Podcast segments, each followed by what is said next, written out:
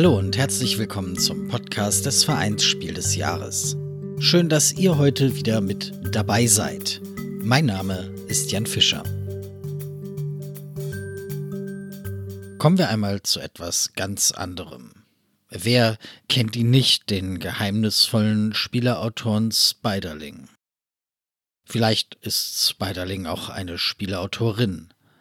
Spiderlings Spiele jedenfalls, beispielsweise Politische Polizei, in dem die SpielerInnen gnadenlos gejagt werden, oder Der Fleischplanet oder Würmzeit und viele mehr sind legendär.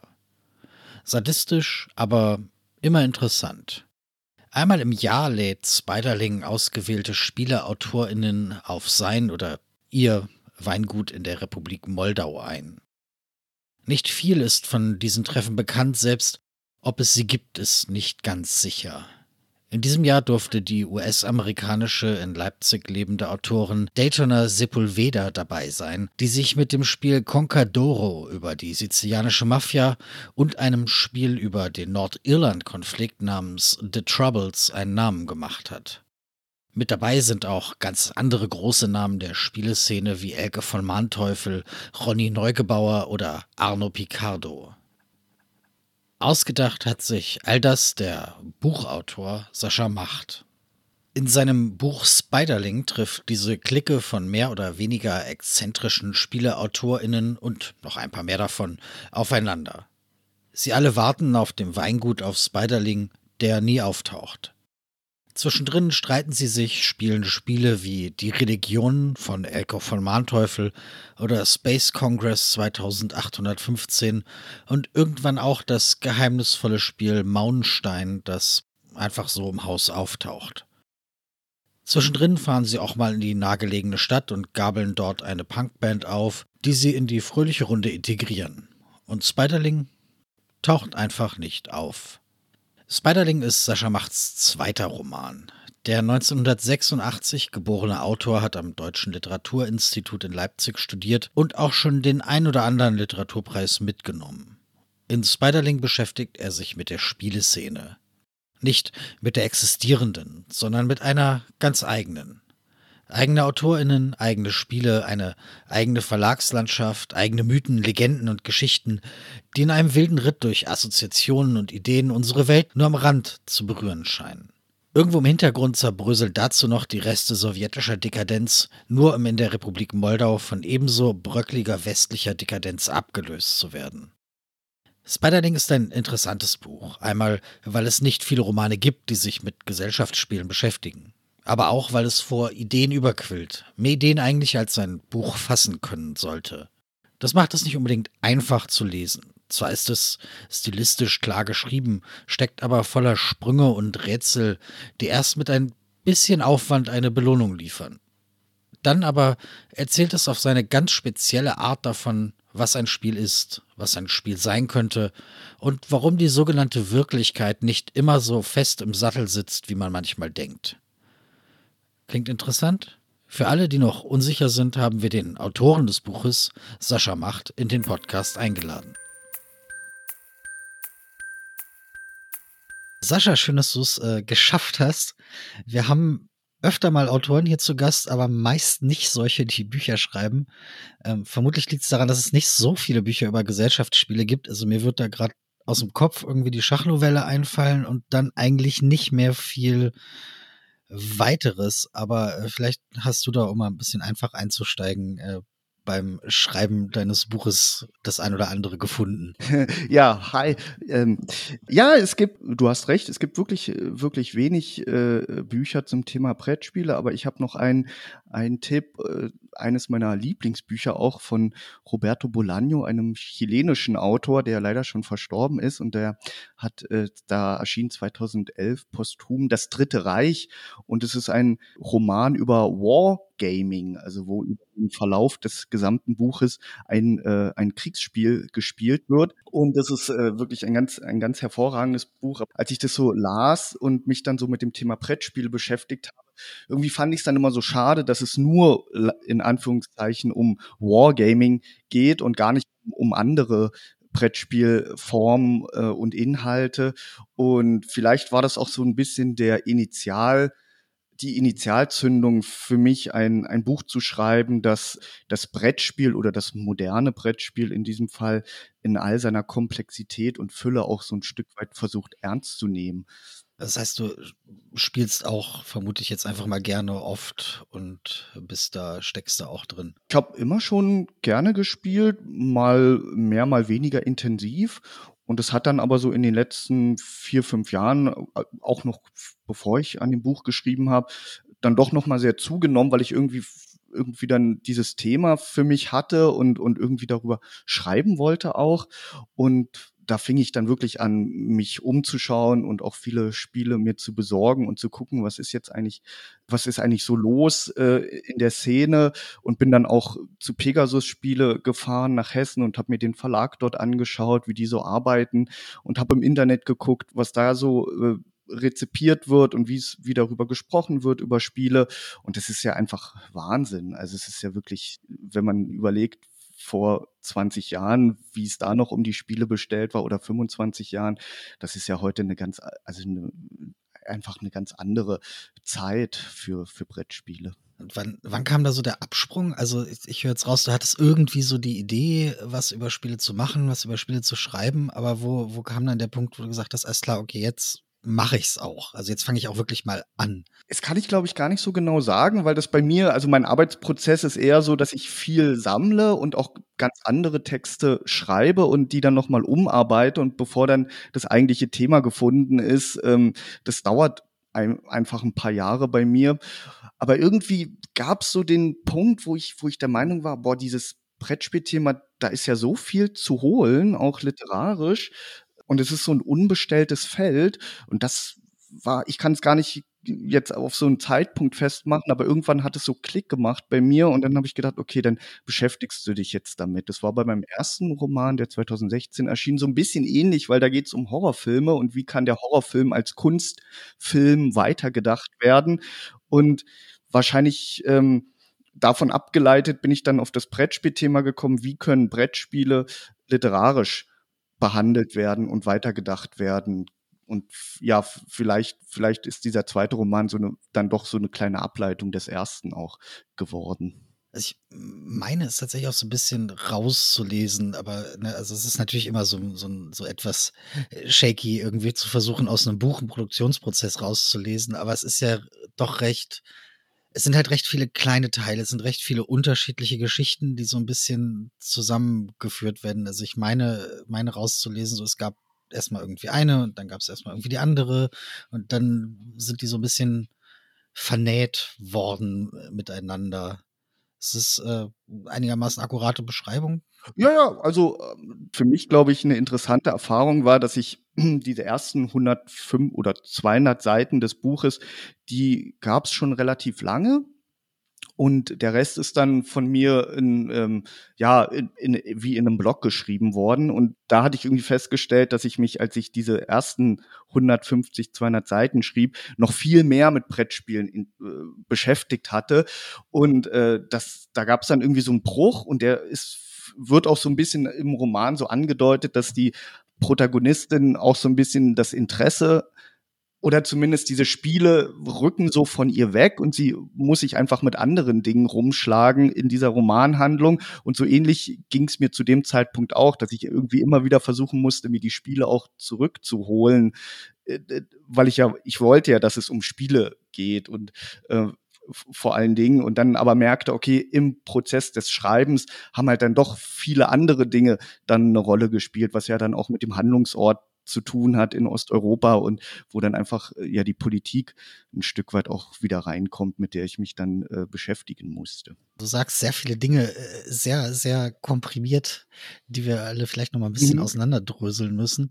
Hm, aber also weil die Leute, die zuhören, haben haben es ja nicht vor sich, aber ich können ja mal versuchen, das so ein bisschen zu charakterisieren. Ich habe notiert, äh, literarisch-essayistischer Horror-Mystery-Gesellschaftsroman. Ich meine, klar, Genregrenzen sind eine Illusion, aber äh, macht, macht das für dich Sinn, so ungefähr die Beschreibung, oder hättest du noch eine ganz andere? Nee, nee, auf jeden Fall. Also ich finde es ja auch, finde es ja auch gut, dass man so, ein, so eine Art, so einen japanischen, ich nenne es immer japanischer Eklektizismus. Also japanische Kunst ist ja so, dass da halt so alles drin ist, also von, von Trash bis Hochkultur. Und das macht mir natürlich, also mir persönlich ja auch total Spaß, mir ganz viele Dinge anzuschauen.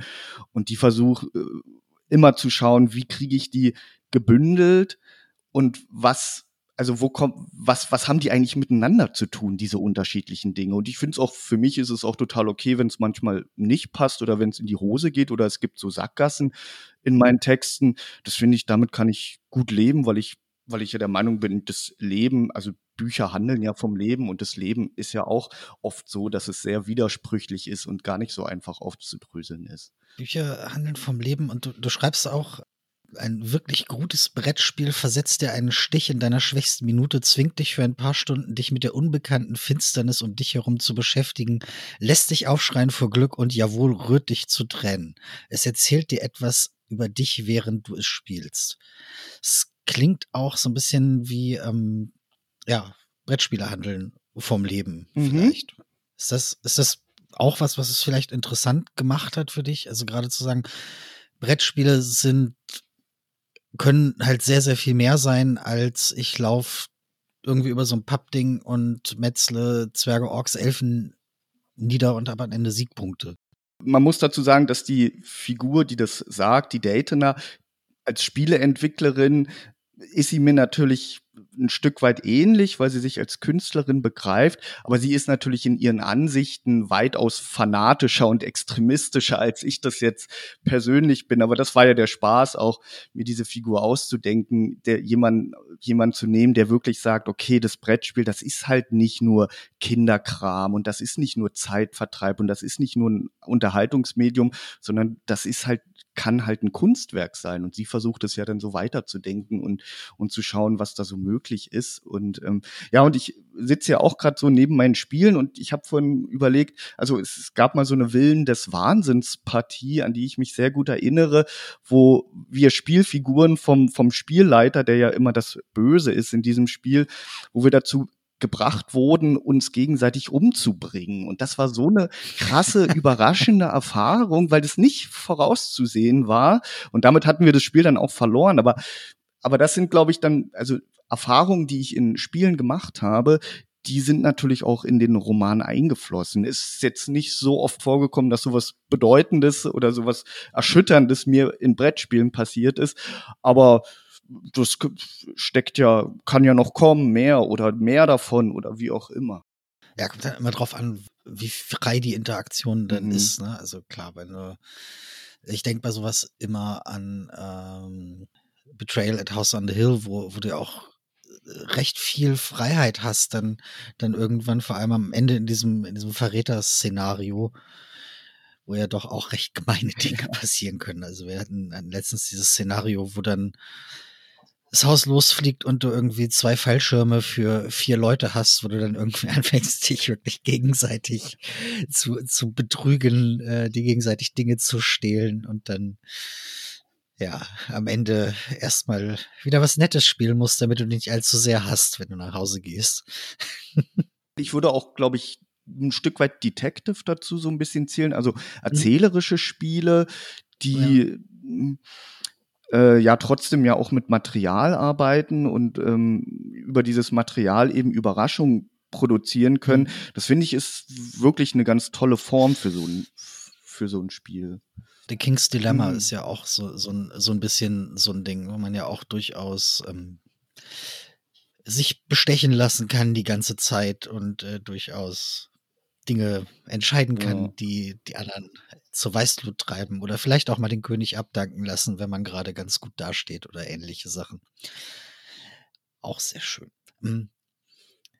Ja, du, du sagst, du wolltest Spiele als Kunst betrachten und dafür, also nicht, nicht nur dafür, aber ich vermute auch so ein bisschen dafür hast du dir so eine komplett eigene Spieleszene ausgedacht, ne? mit Verlagen, mit Autoren, mit auch eigenen Mythen und Legenden, die nur so ein bisschen Berührungspunkte mit der existierenden hat. Also so ganz wenige mhm. tatsächlich. Also, aber Natürlich ist die interessante Frage äh, für mich, wo sind denn die Berührungspunkte mit der realen Welt? Also wo ist dieser Punkt, an dem sich dein Paralleluniversum von unserem trennt? Gibt es den? Also ich stecke, glaube ich, dann doch oder fühle mich eher so als äh, als Außenbetrachter dieser Szene und habe ja kenne jetzt zum Beispiel auch niemand persönlich, der selber Spiele entwickelt, was mich aber ja nicht davon abhält, darüber nachzudenken, wie ich mir diese Szene vorstelle. Und, und ich hatte immer so das Gefühl, ja, aber also ich konnte es immer irgendwie nicht so richtig verstehen, dass da, dass da gerade bei den AutorInnen so ein bisschen oder oder das also anders vielleicht anders gesagt ich komme ja aus der Literatur und Literaten Autorinnen sehen sich halt als große Künstler und und machen das auch auch jedem klar der sie danach fragt. Und da hatte ich immer so ein bisschen so ein Understatement in der Brettspielszene gespürt und konnte mir das aber nicht so richtig vorstellen, weil die geben ja total viel Kraft und Energie in ihre Spiele rein und denken ja sehr viel darüber nach. Und das wird aber so ein bisschen ähm, ja unter dem unter dem äh, Scheffel gehalten. So war es ja auch früher. Auf den Spielepackungen standen ja auch nicht die Namen drauf. Das das mhm. ist ja auch relativ neu diese Entwicklung. Und ähm, hatte dann das Gefühl, dass, also, dass ich mir einfach sehr viele Sachen dazu ausdenken muss, dass ich mir sozusagen so eine eigene Szene, eine fiktive Szene entwickeln muss, um äh, das, worüber ich schreiben will, also eben das Brettspiel als Kunstwerk, um das äh, aufscheinen zu lassen. Und ich finde es auch total legitim, weil ähm, ich muss mich ja nicht an den Gegebenheiten der, der Wirklichkeit orientieren als Autor. Ich kann halt Verbindungslinien ziehen oder ich kann mich annähern, aber ich bin, bin ja total frei und offen in der Literatur und das ist ja das Schöne daran. Es ist vielleicht auch gerade ein ganz, ganz guter Blick, dieser, dieser Außenblick, um halt genau das zu machen. Ne? Also äh, Spiel des Jahres sagt ja immer, Spiele sind ein, ein Kulturgut. Du gehst noch ein Stück weiter, also und, und überlegst dir ja, was, was ist eigentlich ein Spiel, das man so als ganz radikale Kunst betrachtet. Ne? Also radikal im Sinn von, dass teilweise die Spiele, die du dir ausdenkst, ja auch absolut unspielbar sind, die da, die da in dem Buch vorkommen oder nur mit sehr großer Frustration, sage ich mal, äh, spielbar beziehungsweise widerständig wäre dann, glaube ich, ein positives Wort dafür, wenn man es äh, auf Kunst bezieht. Also ich, für mich ist das so ein bisschen ein Vergleich wie irgendwie, wenn ich Musik von John Cage habe und, und Popmusik. Das wäre so ungefähr der Vergleich. Ne, also eins, eins ist sehr widerständig konsumierbar, eins will einfach nichts als, äh, als konsumiert werden. Und da versteckt sich, glaube ich, auch so ein bisschen äh, Kritik an dem, was Spiele im Augenblick sind, dran. Du hast ja schon gesagt, eher vielleicht von, von deiner Figur als, äh, als von dir, aber ist das ist das vielleicht was, wo man mal drüber nachdenken könnte? Könnte man Spiele radikaler denken, weniger marktorientiert, mehr künstlerisch orientiert? Auf jeden Fall, ja, also das denke ich. Also auch wenn ich jetzt äh, das natürlich äh, niemals in seiner Absolutheit einfordern würde, weil darum geht's ja nicht. Das Spiel ist ja, Spielen muss ja Spaß machen, genauso wie Bücher ja auch Spaß machen müssen und nicht, nicht einen zu Tode langweilen oder, oder quälen. Ähm, aber ich habe schon das Gefühl, dass, ähm, dass ich doch oftmals ein bisschen so ausgeruht wird auf dem, also ob, ob das nur Inhalte sind. Also jetzt so ein Spiel mit Mittelalter-Thema geht irgendwie immer. Es kann auch äh, eine Form sein. Also zum Beispiel, wenn ich halt sehe, ich muss wieder am Ende Siegpunkte zusammenzählen, da kriege ich eigentlich mittlerweile schon die Krise. Aber so, so ist es ja. Also so funktionieren ja Spiele bis heute. Und da denke ich schon manchmal, ach, warum nicht mal was Neues überlegen? Warum nicht auch mal wie bei Willen des Wahnsinns die Leute auch mal so scheitern lassen oder so? Deswegen nochmal als Beispiel. Und hinzu kommt natürlich, das ist ja immer so ein bisschen die Debatte um die Spiele von Alexander Pfister, den ich ja wirklich äh, toll finde und dessen Spiele ich sehr gerne mag. Aber ja, es bleibt halt ein Problem, wenn man sich diese Themen so nimmt und dann eben noch in der Anleitung ein Sätzlein reinschreibt. Das ist ja alles nicht so gemeint und ja, aber es bleibt ja trotzdem da, das Thema Kolonialismus. Und das finde ich immer so schade, dass da dass die AutorInnen ihre, ihre Themen oder ihre Spiele am Ende ja dann doch nicht so ernst nehmen, wie sie halt ernst genommen sein könnten. Und ich glaube auch, wenn man sich damit beschäftigt, intensiv, dann heißt es ja nicht, dass man da irgendwie Spielspaß kaputt macht oder so, sondern vielleicht geht es eher so darum, das Brettspiel oder spezielle Arten von Spielen, die sich mit, mit gewissen historischen Zeiträumen beschäftigen, eben auch ein Stück weit als ein Bildungsmedium äh, aufzufassen und eben nicht nur als rein Zeitvertreib. Zumindest vielleicht nicht vom vor Schwierigkeiten weglaufen, indem ich halt sage, ich setze mich wieder ins Mittelalter, ich setze mich in den Weltraum, ich setze mich in Fantasy-Welten, sondern vielleicht ja. das, das wäre ja wäre ja wünschenswert tatsächlich. Wobei man auch sagen muss, es gibt gerade in diesem Jahr recht viele Spiele, die sich mit Umweltthemen mhm, stimmt, beschäftigen. Ja. Also ja. das ist dann durchaus was, wo, wo dann doch auch mal äh, drüber nachgedacht wird, wie, wie können Spieler eigentlich sich in gesellschaftlichen Diskurs integrieren. Hm, ja, äh, das wäre dann tatsächlich das äh, Stichwort Spiel und Realitäten. Das ist, ist halt auch so, so ein bisschen so eine Sache. Ähm, äh, in Spiderling ist das, ich habe so den Eindruck, nicht immer so ganz trennscharf abgegrenzt. Was ist, was ist Spiel, was ist Realität, also Inhalt innerhalb des Buches natürlich Realität, was ja auch noch mal ein bisschen ja. schwierig ist. Also ähm, wo, wo verschwimmen, wo verschwimmen denn da äh, in, in dem Buch die Grenzen? Also hast du sie da absichtlich verschwimmen lassen? Einfach um das Spiel in die reale Welt des Buches einfließen zu lassen. Da spielt das halt vielleicht erstmal auch überhaupt keine Rolle, weil es halt alles irgendwie Fiktion und alles, alles äh, fließt sowieso ineinander. Ich hoffe, die Frage war jetzt einigermaßen verständlich. Ich versuche ich versuch mich mal ranzutasten, weil es ist wirklich nicht einfach.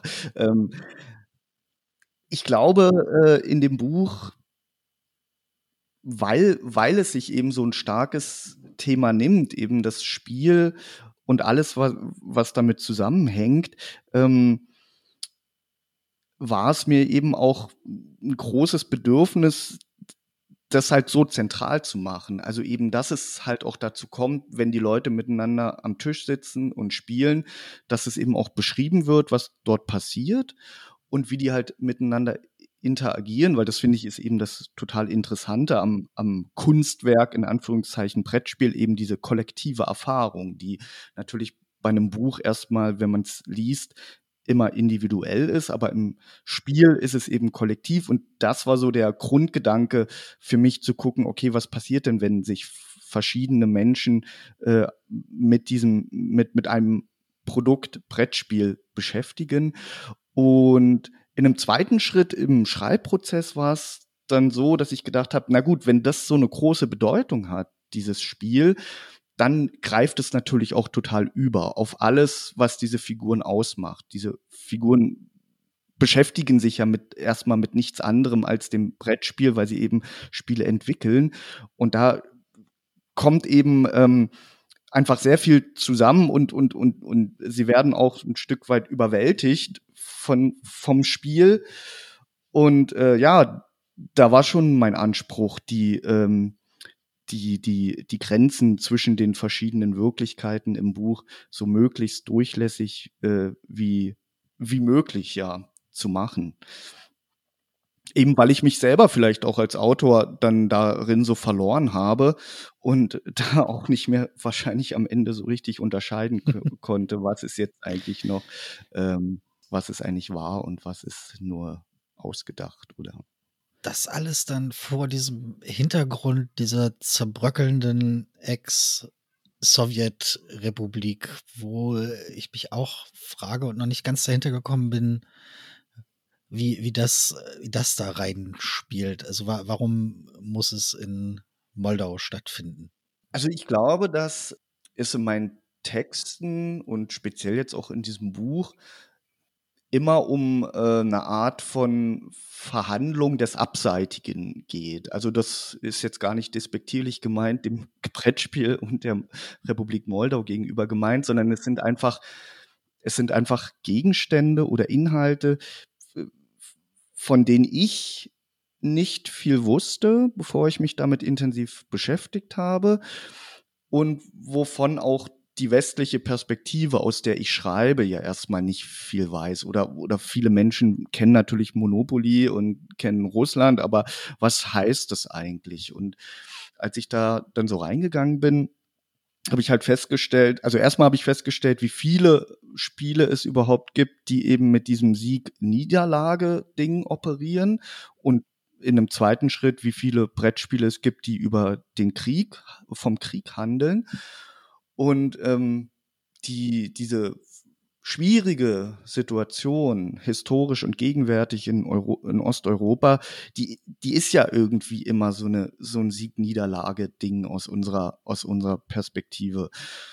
Und daran, ähm, da war es für mich dann schon interessant zu schauen, okay, wie, wie kann man diese beiden, diese beiden Setzungen, Spiel und Moldau, was, was gibt's da für Verbindungslinien auch wieder? Also es geht immer, es geht bei mir immer um diese Verbindungslinien. Also man, man spürt sie, manch einer spürt sie, glaube ich, beim Lesen stärker als, als jemand anderes. Aber ich finde, die sind da. Also, dass, dass die Politik als Spiel gedacht oder ähm, das Zurechtfinden an einem unbekannten Ort, was ja auch für, für, ein, für ein Brettspiel, wenn man das erste Mal spielt, dann, dann finde ich, sind da schon Parallelen zu, zu sehen, ohne dass ich das jetzt noch genauer ausführen könnte, weil ähm, es äh, viel ja auch beim Schreiben hat ja dann doch auch viel mit äh, Gefühlen oder Assoziationen zu tun. Gut, dann würde ich sagen, sind wir eigentlich äh, am Ende. Es sei denn, du hast dir jetzt noch irgendwas Tolles überlegt, was du unbedingt erzählen möchtest, coole Sätze oder ähnliches.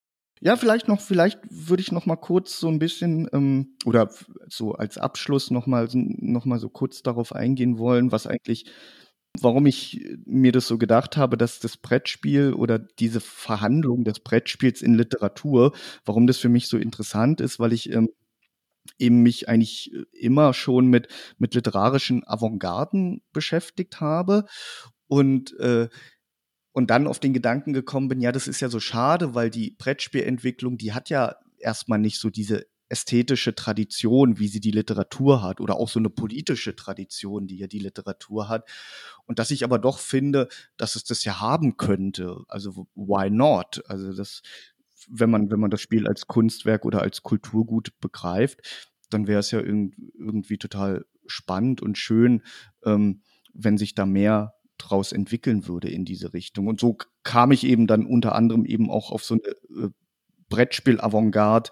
Gruppierung wie die Kampfbrücke, die sich da irgendwie eigentlich nur ein Jahr bestand, aber immerhin haben die sich dann äh, im Buch versucht oder in meinem Buch versuchen sie ja, sich so ein bisschen Gedanken zu machen, was, was das Spiel eben noch sein könnte und was es vielleicht noch nicht ist, aber eben vielleicht in Zukunft darstellen könnte. Wunderbar, dann äh, vielen Dank. Ich würde sagen, wir hören noch mal in einen kleinen Ausschnitt des Buches rein und ja, schöne Grüße nach Leipzig. Schön, dass du da warst. Danke.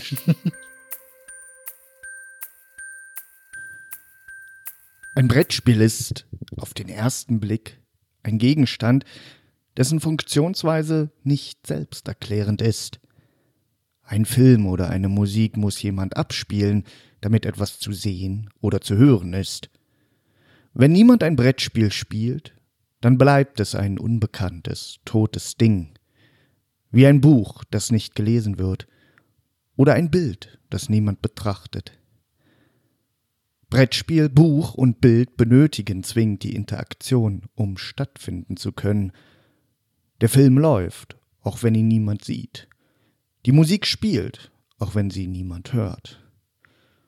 Das Brettspiel verlangt unsere gesamte Aufmerksamkeit. Wenn wir uns nicht damit beschäftigen, existiert es nur als Ansammlung von Pappe, Holz und Plastik in bunten Farben bemalt. Ein Brettspiel zu entwickeln, ein Buch zu schreiben, ein Bild zu malen, ein Auto zu waschen, einen Mord zu begehen, bedeutet, das Chaos der Wirklichkeit zu bändigen und handhabbar zu machen.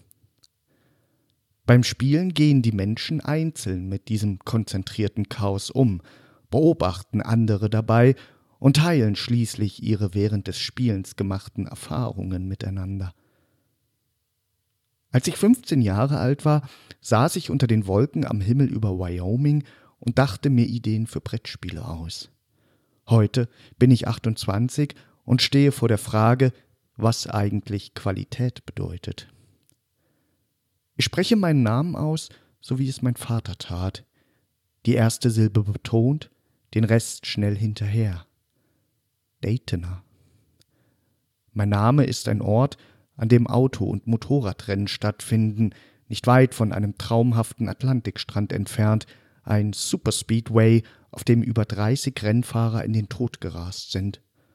Marshall Teague, Bernie Taylor, Joe Rusty Bradley, Friday Hassler, Charles Ogle, Neil Burnett, Dale Earnhardt, Roy H. Weaver III.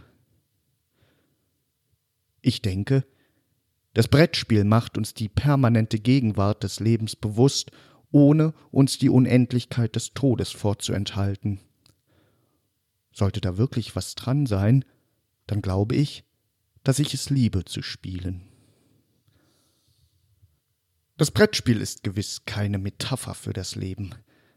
Das Brettspiel ist ein Teil des Lebens.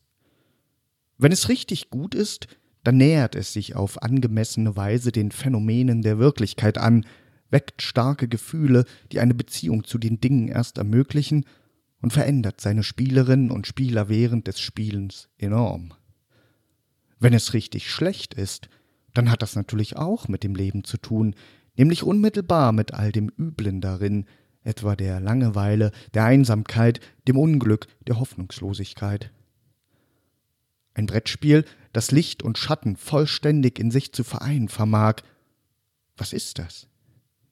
Ich weiß noch nicht ganz. So etwas wie ein Ding der Unmöglichkeit? Ein heiliger Zustand? Eine Wasserstoffexplosion? Ein Kriegsgrund?